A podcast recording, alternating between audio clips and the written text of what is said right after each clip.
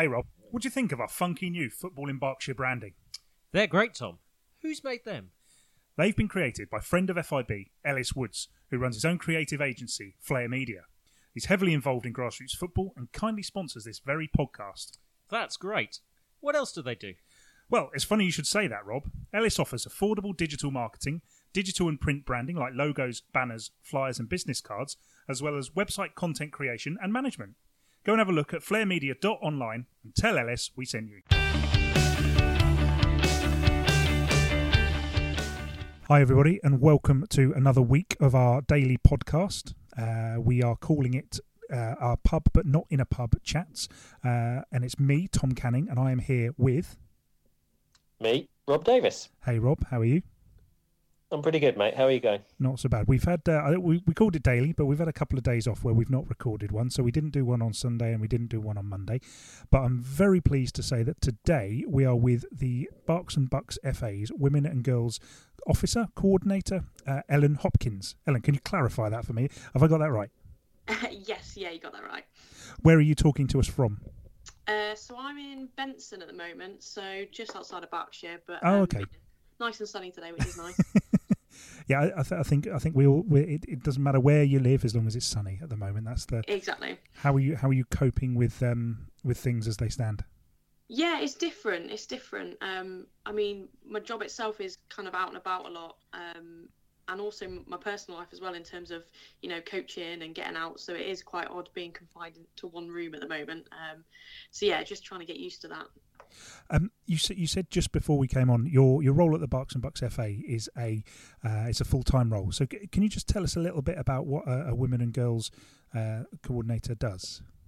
Yeah, so our role is to help um, you know support local girls or well, females uh, leagues clubs um, so the idea is to be that point of contact for clubs to support them. Um, the FA is trying to double uh, women and girls participation over the next couple of years. So it's just a case of um, making sure that they have exactly what they need, and as a county FA, delivering projects which help support um, an increase in participation, whether that's leagues or you know social leagues or events or projects.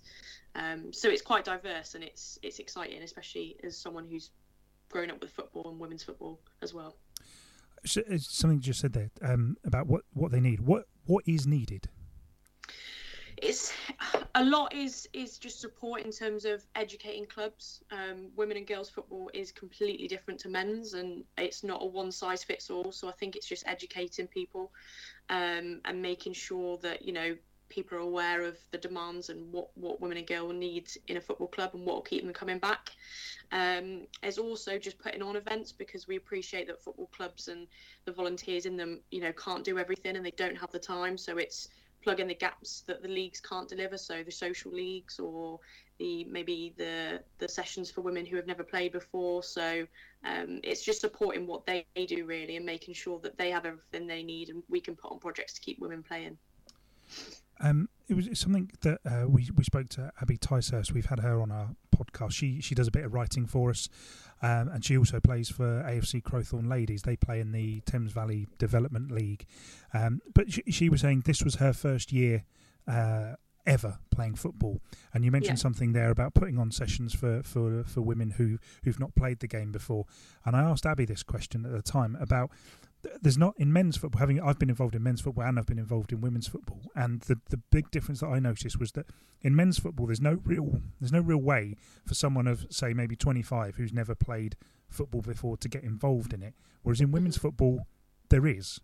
There, there seems to be more scope for that. Is is that uh, that's obviously a good thing but I, I guess how how does that how do you how do you kind of how do you do that um, so I mean, yeah, like you said, it is quite nice because there is that missed generation. So there yeah. are women who have never played football before, or may have never had the opportunity to play at school, um, and like you said, then didn't want to go and join a team or get get get um, go and play centre mid on a Sunday for ninety minutes. So um, the, the nice thing is that we can put on projects um, and kind of help support those women that want to get into football. And like you said, it's quite nice because women's football is quite open and quite um, quite welcoming for new new new players.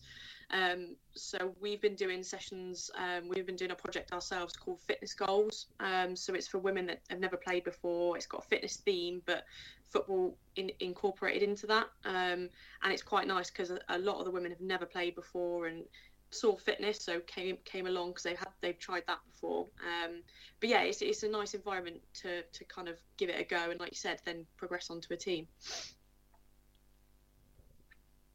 Um, I was going to ask you, uh, what? How do you think the game, the women's game, has grown over the last few years? Obviously, we've seen a lot of uh, success or a lot of profile, certainly from um, the national side. And has that fed into uh, what you do? And have you seen a, a, big difference over the past few years? Yeah, massively. Um, I think it's it's always been a case of you know it's it's not been as publicised as men's football. So, yeah. I mean, the summer was incredible. I was lucky enough to go to. Um, the opening game, so England versus Scotland, um, and seeing over there kind of the impact and how many fans were over there. Um, I was also in Canada four years ago, and it was, I mean, the the, the difference in how many fans were were at the two were, was incredible. Um, but then coming back here and seeing the ripple effect of how many girls were watching it on TV and how many you know pubs were showing it. I've never, you know, in the last couple of years, I've hardly ever been able to watch a game in the pub, and you've had to go go and ask them to put it on the TV. But it was quite nice to see them promoting it and um, everyone getting on board because you know it's it, it's it's working hard. The, the, women's game is working hard to get where the men's is going to be, and you know it's it's a long way off yet, but it's great to see that it's getting the recognition it deserves really. Um, and there's a lot more girls playing football at school now. It's kind of more of a mainstream sport than it used to be.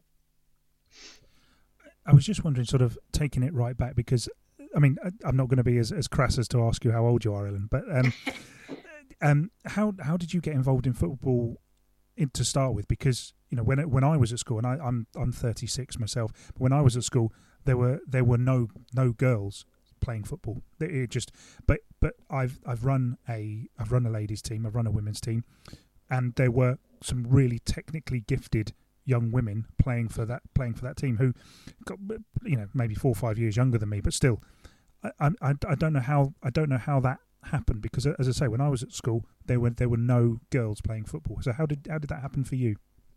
Yeah, so I've always loved football since a young age. My my family's a rugby family, so they they tend to like rugby.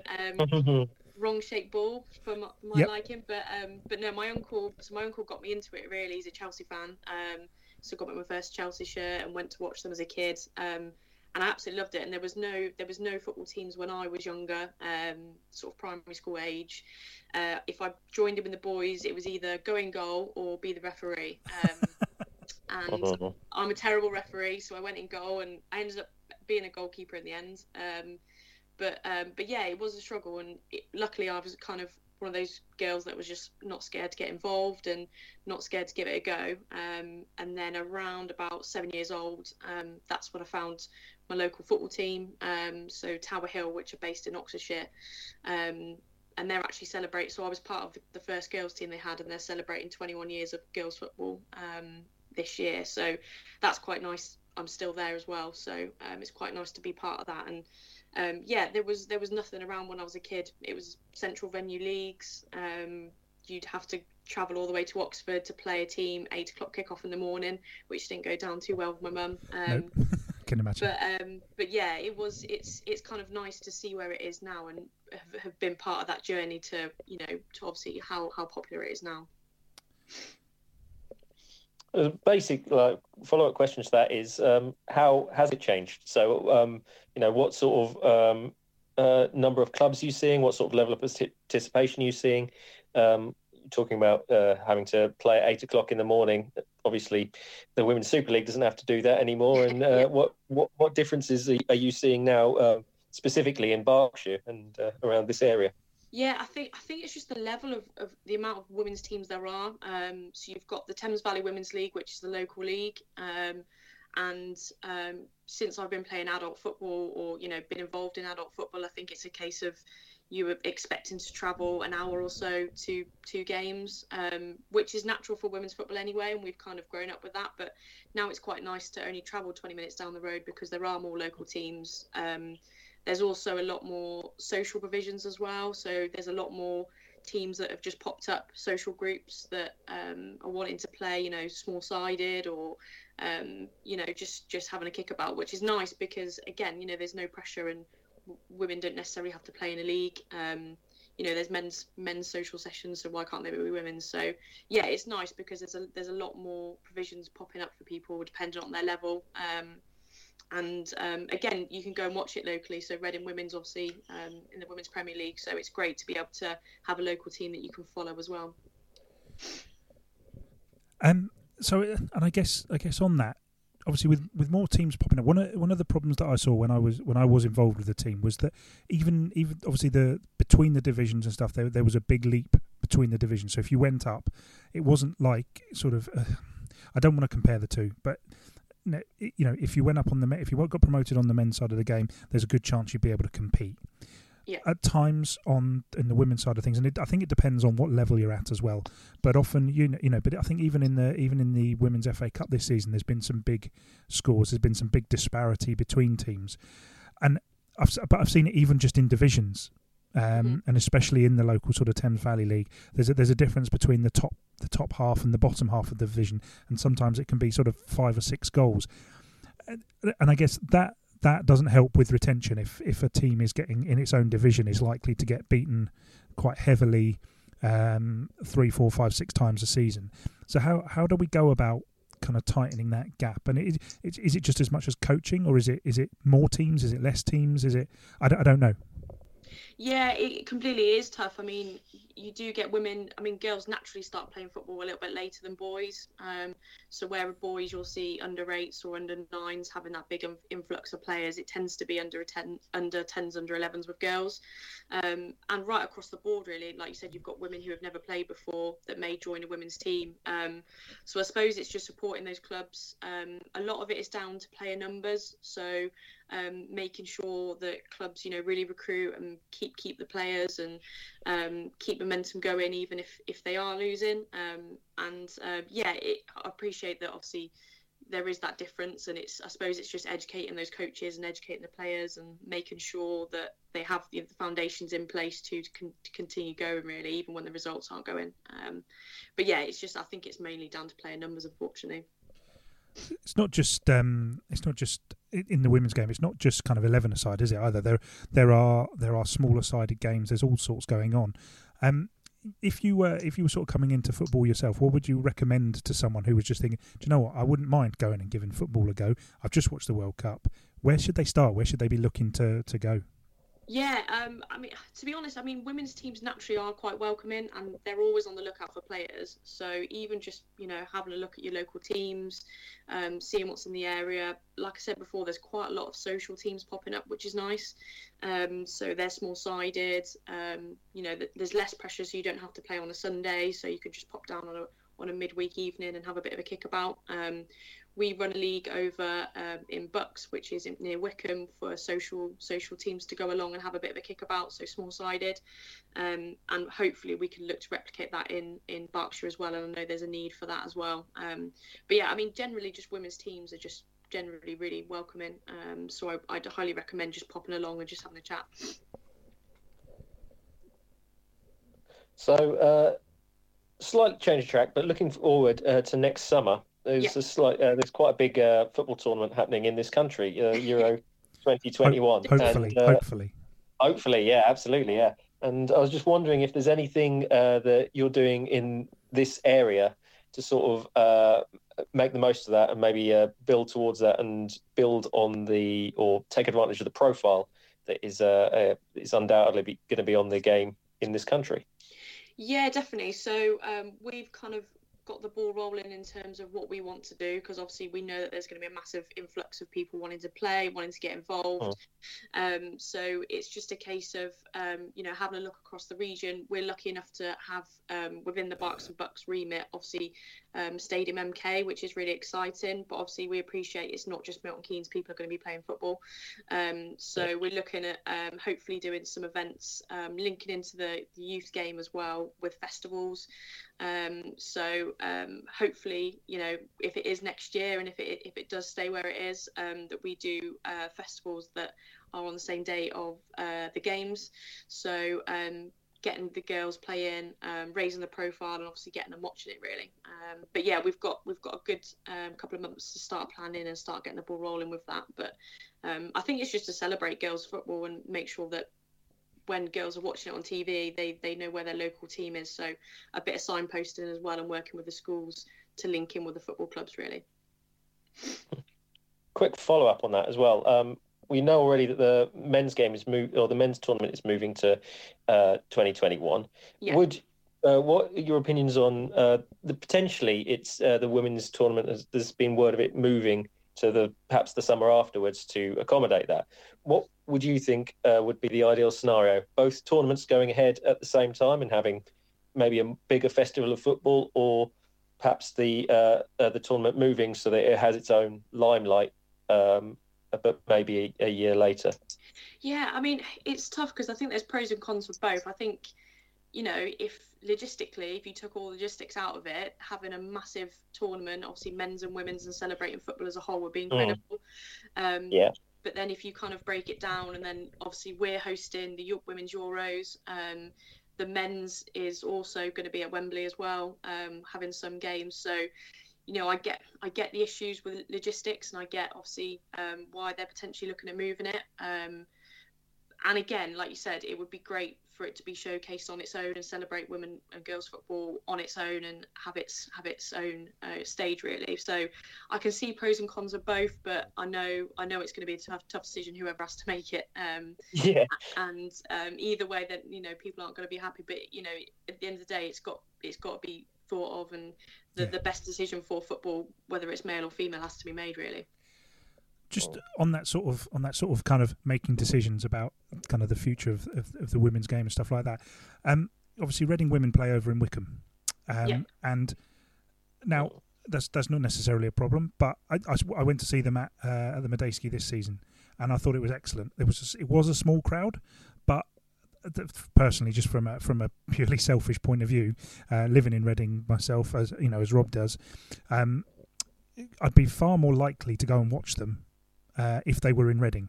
Now, I, don't know what that does for the people of Wycombe who, who go and watch Reading, I, and I don't know how many people travel from Reading to Wycombe, but uh, there's obviously a, a, thought process behind Wycombe's a smaller stadium, and it makes more sense. But then again, it's Reading women, and they to me they should be playing in Reading, and but then they'd be playing in a bigger stadium that's even more empty than than the Wycombe Stadium. So what what do you think about that? Yeah, I completely get that, um, and I know it's tough, especially for you know, you, like you said, your local fans who want to go and watch them, and um, especially local teams as well. You know, younger girls who maybe yeah. can't get to Wycombe um, after their game or can't get to the travel because of how far away it is. Um, but I, I, suppose I get it from their point of view as well because it, at the end of the day, you know, it's availability and potentially um, costs of, of the Madejski. But, yeah, yeah, yeah. Sorry, I mean, yeah, yeah, it's all right. The, I mean, but the games, the, the showcase games they have had, not necessarily just Reading, but obviously um, you've probably seen the games. You know, Man City women playing um, in the stadium, and Chelsea played Tottenham also at Stamford Bridge. So um, it is slowly getting there, and I think I think the men's clubs are recognising how important it is to showcase their women's teams. And, um, you know, at the end of the day, they are one club. It's not men's and women's, it is one club and one badge. So, um, you know, hopefully it'll it'll be be more that they will play at Reading, but um, I, I, get why they're away at potentially Wycombe oh, yeah. and having to use them. It may it makes a lot it makes a lot of sense ultimately, but uh, yeah. I mean I'm sort of just looking at a selfish point of view. It'd be about half no, hour walk for me to get there. So, um, and I, would be. I, I also think I do think also it's a bit of a shame that the the the Reading women games are on at the same time as. Uh, the kind of the, the local leagues they're you know they're all on Sunday afternoons at the same time, whereas men's football is just all weekend and no one really cares. It they the if it's if it's on it's on and, and they'll watch it.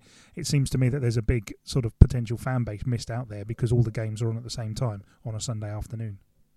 Yeah, I think so. They made the move a couple of years ago because it used to it used to be a summer league. Um, yes, so it used to be a little bit different. Um, but they've tried to bring it in line, um, you know, with the um, the, the the local grassroots game and and sort of have that foundation, that pyramid all the way through, um, which I get. Um, but like you said, it is it is tough when you're wanting to watch a game. Um, especially with the, the, the FA player now, you know, trying to pick a game Yeah. when, all of them are on one, one time. Um, and um, I, I myself, I play, I coach on a Sunday, so I rarely get to go and watch. Yeah. Um, so um, it is tough, and it, it's one of those where whether they whether they look to move it, I think a Saturday wouldn't go down too well, obviously because you've got the men's game, and Yeah, um, maybe maybe they'd miss out on people going to watch. Um, but yeah, for the likes of people that are involved in football on a Sunday, like myself, it is tough to go and watch a game locally. I mean, don't don't get me wrong. I obviously the, the men's football is, is every day of the week, 24 7 yeah, 365 days a year. I can't necessarily necessarily see where they would fit it in. I, I I'm not coming here with answers, but it's just it just seems a shame that you've got a you've got a bunch of people who would be interested in watching maybe the women's game, but they're all through playing any playing at the same time. Um, I'll just move on from that. Um, talked about your own playing career. Uh, Yeah. I wanted to ask you about that. So, who do you play for? Um, so I'm kind of playing manager. So um, I, a great uh, role.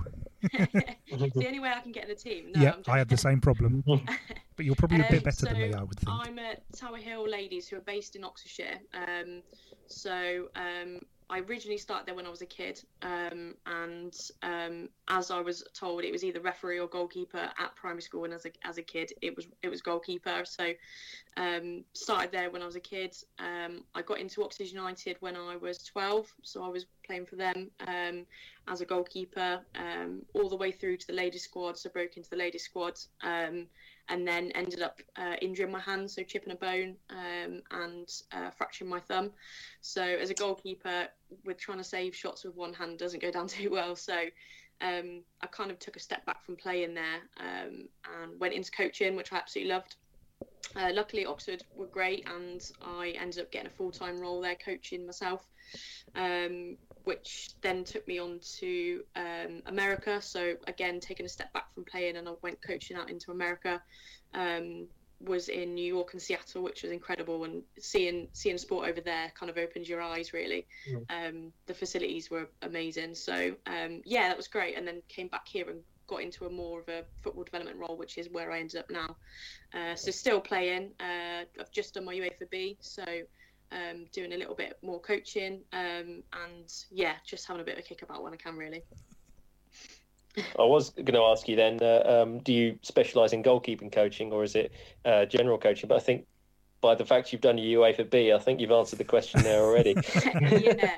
Well, I, I'm. I've actually. I've actually booked onto my um, goalkeeping level one in June, but uh, whether it goes ahead or not, I Yeah. don't know. Um, yeah. but yeah, I'm more. I'm more of a goalkeeper, but. Um, unfortunately, at the moment, I'm playing centre mid, which which isn't good for the legs.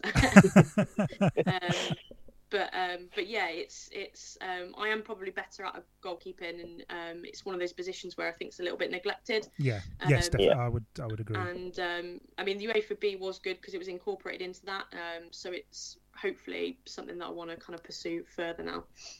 There's a there's obviously there's a there's a whole whole host of um, sort of lower league clubs bringing in even even sort of non-league clubs bringing in goalkeeper coaches. It's it's becoming very very different. It's a very very different thing. I, all this suggests though is that there's at, at Tower Hill Ladies there's two two decent goalkeepers. If if you're not getting in and you're and you grew up as a goalkeeper, that would which is which is gold dust.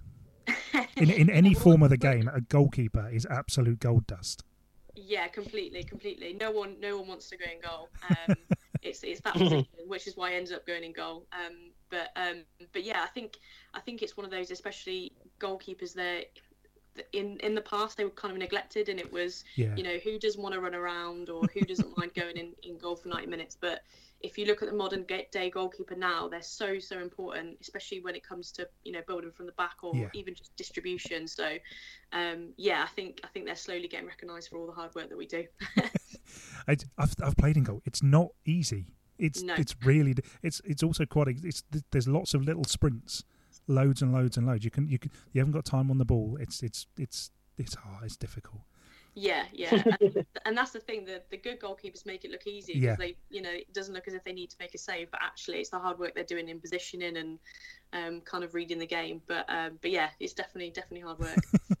as um as, as we've got you on as our as our goalkeeper ex, goalkeeping expert, I'm I'm hoping we're going to be speaking to Rachel Laws in a couple of podcast time um, Uh, about she's her definitely got a bit more experience than me. as uh, well as um it's just about her role at coaching at Woodley United and also playing for Reading Women. But um just just uh, sort of uh, on that goalkeeping part, which are there, are there goalkeepers in the in the lower levels of the game that uh, that have impressed you that you think might go go far, especially locally? Is there is there anyone you could pick out, or is there anyone you kind of admire in in their in their in terms of being a female goalkeeper? Um, I can't think of anyone directly, but I have noticed over the years. um, I, I mean, you know, goalkeepers are a hard position, and it, it tends to be the, the position that nobody wants to play, especially in female football as well. Um, and it is it is it is a hard position. Um, but the standard of goalkeeping has has come up over the last couple of years is actually been really good. Um, you know that there was always always the mick taken out of female goalkeepers on the main stage when when there was on TV, and Yeah, um, I think I think unfortunately, you know, it was one of those where it wasn't as high standard as as you know you, you would probably get expect in a, in a professional sport, but um, that's improved massively now, and I think it's it's just you know a reflection on how far the women's games come. Obviously, they've got getting the coaching, and there's more there's more talent coming through. So um, yeah, I can't think of anyone directly, but, um, but I've definitely noticed how how much the, the standards improved. Uh, you mentioned earlier that you spent some time um, playing in the USA and Canada, or coaching in the USA and Canada. Yeah, um, there, there, well, USA certainly is an area where the um, the women's games um, probably a little bit further ahead than it, is here in terms of its development. There's certainly been a very high standard for a long time. Um, is there any are there any lessons you've taken from there, or anything that you uh, think the women's game over here should aspire to um, from uh, that you saw in the US um, when you were out there?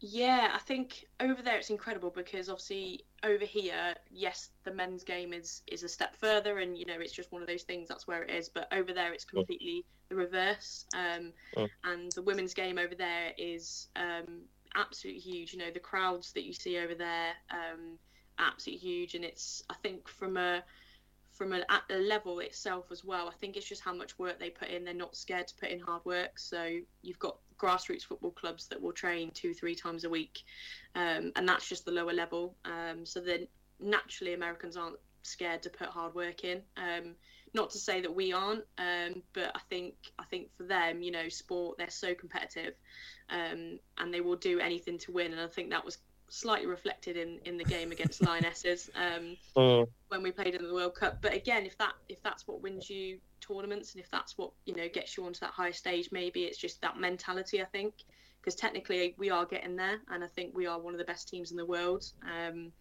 but as as a nation, I don't think you know we do what it takes to win and have that grit. So I think probably that really. Cool um, I, so I, I guess just sort of in, in terms of in terms of that, then I was I was just thinking about um kind of the the development of the women's game, and obviously it doesn't all come down to money, but obviously that helps with the the development of coaches and and having people on on full time full time wages uh, and and all of that kind of thing. But it and I and I guess this sort of this coronavirus situation currently that there's there's going to be a we'll see how well clubs are run, and this obviously goes with most clubs across the game. But is there any concern of yours about the way that the the game's been built up? Has it gone too quickly? Could it go faster? Do you think? I think I think it's it's it is it grown massively, but I think it's because the support has been there over, Right. over sort of four or five years ago. There probably wasn't that support, but there was a demand for for girls wanting to play. Um, there just wasn't a foundation in place. So I think I think yes, it's growing growing quite fast, but you know I think it's a it's w- what's in demand. Um, and there is a lot of financial support out there as well because obviously you know it's it's easy saying you know let's set up a team and just run with it um, but but yeah so there is a lot of financial support out there and it's part of my role as well working for the FA to make sure that clubs do have that support and and make sure that everything's in place um, but um, but yeah hopefully it continues to you know to grow rather than kind of plateau really Yeah. Um, I'll just wrap things up. Um, Rob, sorry, you've got you've got one more to ask. Yeah, just one more nice one to finish off on. Um, are there any future product uh, pro- projects we should look out for that are of yours that are coming up in the next couple of years in the Berkshire area? Yeah, so um, we're looking at rolling out the fitness goals again. Um, so this is something that we trialled in South Oxfordshire, um, went down really well. So it's for that Miss Generation group of women. Um, so um, basically, women that have never played before, aiming down the fitness fitness route. Um, so we're hopefully looking at setting something up sort of around the Reading area um, to try and target those women that have never played before, um, potentially a stepping stone onto teams. So um, not necessarily a long term um, training session that they may go to. Um, and then, yeah, just really, if, if there's any women and, and, girls that are wanting to get involved that, that know that we're here as a county FA to to get in touch, um, happy to signpost whatever level it is, really. Um, and um, there's there's so many great clubs in in Berkshire, um, in the local area across the ages. So uh, just finding someone that's suitable, really. Ellen, thanks very much. We'll just uh, finish off with the question we've been asking everybody while we're all uh, self isolating. Um, yeah box set you can recommend to people to uh, to watch, or something you've been watching that you've that you've enjoyed lately? Oh, good question. Um, quite a lot of rubbish, really. That's all right. That's fine. You make, you make, the most of the good ones, don't you? And yeah. when it, when it comes to times like this, um, well, we, have had highbrow. We've had we can have some lowbrow as well. That's fine. um, I'm just trying to think which one. Uh, if, if, people haven't watched it already, probably the Man City documentary on Amazon. That okay. one's, one's a good watch. Um, oh yeah always quite interesting to watch it. I watched it um, watched it a couple of months ago, but I'm actually having it on in the background while I'm working away. Um, but it is quite interesting, especially a club like that, the level, kind of seeing the depth that, that the yeah. players go into and, and the managers. So yeah, that's my little recommendation. I think. If I remember rightly, they're they're doing one on Spurs this year. I, th- I, th- yes, I think, which yeah. will be quite interesting. Especially, I'm not sure how they finish it. Yeah, yeah, I know. I don't think anyone is at the moment, unfortunately. No. Um, but yeah. Um, but yeah, probably that the Sunderland one's out as well, so yes. I might might try and watch that one when it's out. Uh, but uh, but yeah, there's uh, luckily I've got Netflix, otherwise I'd be quite bored at the moment. I, I have to admit I've not seen I've not seen any of these, so I need to I will I will go and watch them uh, at some point. So uh, Ellen Hopkins, thank you very much for joining us. Um, no, thank you Thank you. It's, it's, it's it's been great to talk to you. It's really really interesting. It's just sometimes part of the game that we we don't necessarily focus on. We we focus on our on our non-league clubs, and, and it's it's interesting to, to get that kind of get that other insight from, from, from different parts of the game. And we do have a we do have a, a women's football writer now as well who has who started with. Unfortunately, she started just as uh, just as the everything's been turned off. So she's had a quiet period. Yeah, it's all. But she's doing. Yeah. She's currently doing profiles on every club in Berkshire. So. Um, it's uh, it's going to be quite a long lot of work for us, uh, but it'll be it'll be quite good uh, when that's all finished. And so that was Ellen Hopkins, the Women and Girls Development Officer for the Berks and Bucks FA. Uh, she has just been on with Rob Davis and I uh, on our Berkshire Football Stories podcast. Uh, we are interviewing the great and the good of the local game um, on an almost daily basis. Uh, if you like the podcast, you can go and find more. Just search Berkshire Football Stories on your favourite podcast app. You can also find us on Twitter at FI Berkshire. Uh, so please go and do that. And if you get a chance, please give us a rating and a little review. Um, all that's left is for me to say goodbye. Uh, Rob, will you say goodbye? Goodbye. And Ellen, would you say goodbye? See you guys. Bye bye.